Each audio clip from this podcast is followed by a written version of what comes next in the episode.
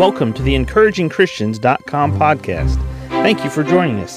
Get ready for today's encouraging truth from God's Word. Have you learned to say, I'm sorry, with empathy? Have you learned to say, I'm sorry? A person who doesn't regularly confess their sin before God and seek His forgiveness will not be in the habit of confessing their faults or their sins to one another and seeking forgiveness from others. Well, what do you what do you mean, Harry? Well, if your heart is habitually locked up with guilt and with sin from yourself and you don't get that right with God, you don't get it taken care of with confession between you and God alone, then what happens is your heart gets bound up, your heart gets locked up, and you become a person who doesn't say, I'm sorry to other people. You're a person who doesn't humble yourself and apologize and admit when you are wrong. It's real easy to point out somebody else's fault but it's very humbling to admit your own fault and become accountable so that it isn't a habitual fault. In Romans 3:10 it says as is written there is none righteous no not one. Did you hear that?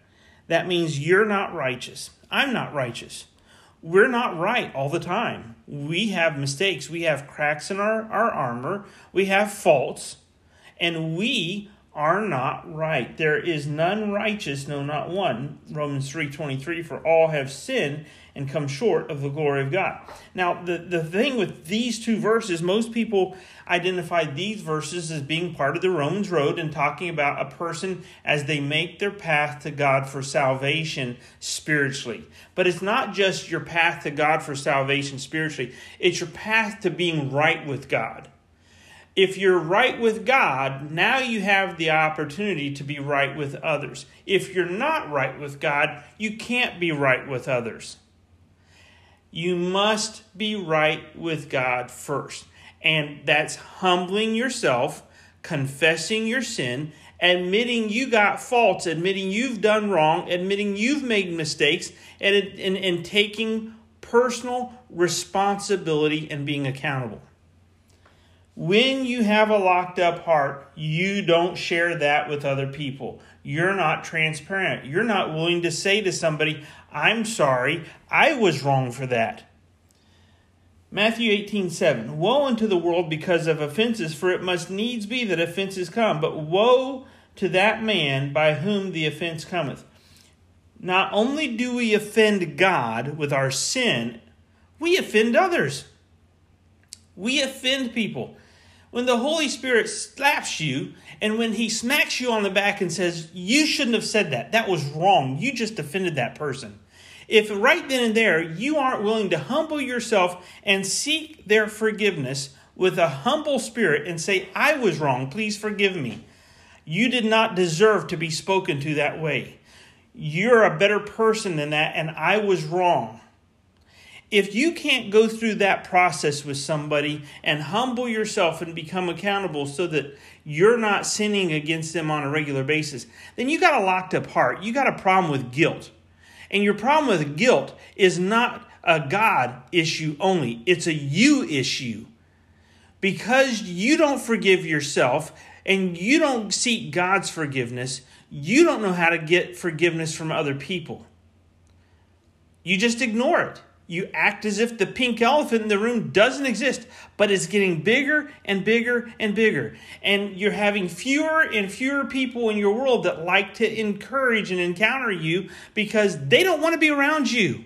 Have you ever asked yourself, why is it that it seems like fewer and fewer people want to be around me? Is it possible that you haven't learned to be human and your response with people and admit when you're wrong? Apologize Humble yourself. Seek somebody else's forgiveness. You see, a locked up heart, it doesn't know how to humble themselves and ask for somebody else to forgive them.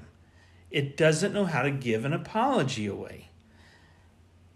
Is this an aspect of your heart that you need to adjust and correct? Thank you for listening to today's podcast from encouragingchristians.com. Please prayerfully consider supporting our ministry. If you would go to encouragingchristians.com, you can donate to our ministry, which would help us to evangelize as many places as this podcast can go around the world, as well as the printing of gospel tracts and ministering through counsel and the ministry of the word through our website. Please prayerfully consider giving and donating to this ministry. Thank you for joining us today for the encouragingchristians.com podcast. Please explore our website for more encouraging truths from God's Word.